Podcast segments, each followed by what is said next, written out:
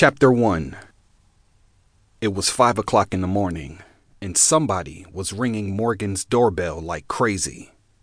He walked sleepily to the door, agitated that somebody would be ringing his doorbell this early. Morgan swung the door open, ready to curse out the individual. He was stunned to see an officer standing there. Morgan frowned a little. What can I do for you, officer? The officer looked Morgan over for a minute before he spoke. Are you Morgan Jones? he asked. Yes, I'm Morgan, he answered, confusion written all over his face. Mr. Jones, do you know Miss Tamara Reed? Morgan folded his arms across his chest. Yes, I know her. What did she say I did? Morgan questioned, not hiding his irritation. Mr. Jones, Miss Reed was involved in an accident last night. She listed you as her next of kin. She's at Coliseum Medical. Morgan dropped his arms and stood there in shock. What happened to her? he asked.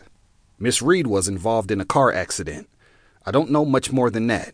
She's at Coliseum Medical, the officer said before walking back to his car.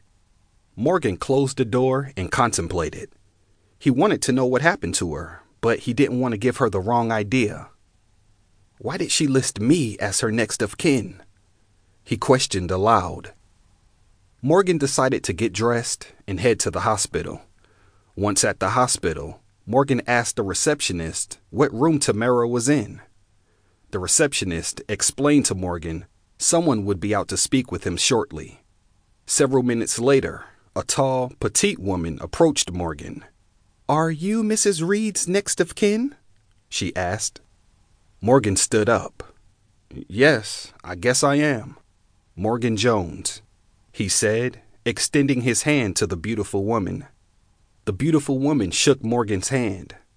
I'm Dr. Dickerson, and I've been taking care of Miss Reed since she arrived here last night. What happened to her? Morgan questioned, trying to keep his focus off Dr. Dickerson's body. From the witness statements, a car was chasing her, rammed her from behind, and she lost control. Her car flipped, hit a tree, and landed in a ditch. Some guys were driving by and tried to free her from the car. They got her out just as the car exploded. The young man that saved her lost his life in the process. It seems like he fell on top of her, taking most of the impact. He died at the scene. Miss Reed has second and third degree burns over 90% of her body. What about the baby? Morgan asked, feeling bad for how he had treated her. I'm sorry, but the baby didn't make it, Dr. Dickerson said, apologetically. What was it? Morgan asked. It, was a boy, Dr. Dickerson replied. Morgan didn't know how to feel about the news. If Tamara was telling the truth, he had just lost his son.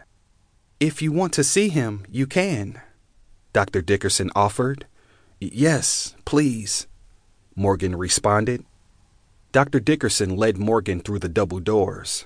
They walked halfway down the hall and stopped. I'll let you have a few minutes alone, the doctor said. Morgan walked into the room. He walked over to the incubator and looked down at the baby who looked like he was sleeping. Morgan gasped. Tears instantly began streaming down his face. The baby looked just like Nasir. Morgan picked up the baby and held him to his chest. I'm so sorry, he cried. Why did you take my son? Guilt paralyzed his heart. He had but said fuck his son, and now his son was dead. Morgan kissed his son on the forehead and placed him back in the incubator. He wiped his eyes before leaving the room. How is Tamara? Morgan asked Dr. Dickerson. I won't sugarcoat anything. Miss Reed is in a lot of pain. We're trying to get her stable enough so we can start the skin grafting. We have her on IV fluids, antibiotics, and pain meds right now. Her blood pressure is extremely high right now, too high to operate. Would you like to see her? Morgan shook his head. No, I don't want to see her like this. Maybe when she's awake and can speak to me. Dr. Dickerson nodded in understanding,